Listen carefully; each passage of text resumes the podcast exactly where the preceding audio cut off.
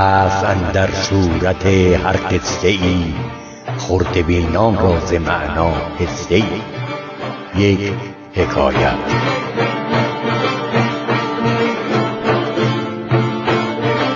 پس از یازده سال زوجی صاحب فرزند پسری شدند. آن دو عاشق هم بودند و پسرشان را بسیار دوست داشتند. فرزندشان حدودا دو ساله بود که روزی مرد بطری باز یک دارو را در وسط آشپزخانه دید و چون برای رسیدن به محل کار دیرش شده بود به همسرش گفت که در بطری را ببندد و آن را در قفسه قرار دهد. مادر پرمشغله موضوع را به کل فراموش کرد. پسر بچه بطری را دید و رنگ آن توجهش را جلب کرد.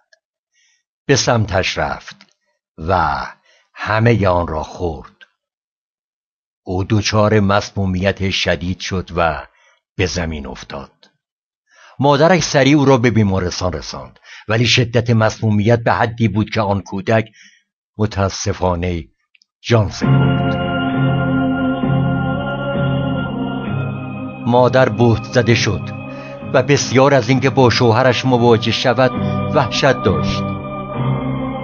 وقتی شوهر پریشان حال به بیمارستان آمد و دید که فرزندشان از دنیا رفته رو به همسرش کرد و فقط سه کلمه به زبان آورد. فکر می‌کنید آن سه کلمه چه بودند؟ شوهر فقط گفت عزیزم دوست دارم.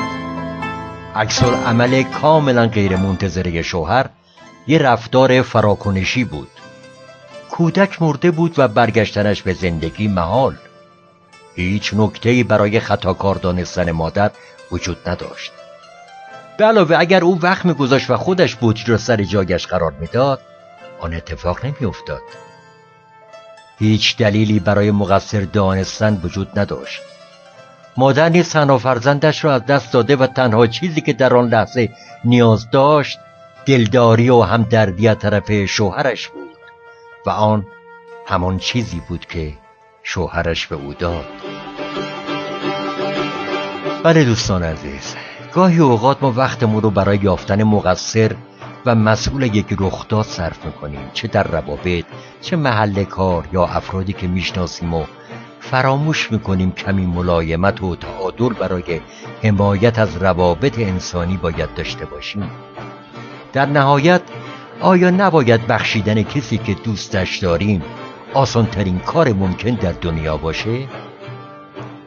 داشته هامونو گرامی بداریم غمها دردها و رنجهایمون رو با نبخشیدن دوچندان نکنیم تا حکایت های بعدی شما رو به خدای بزرگ بسپارم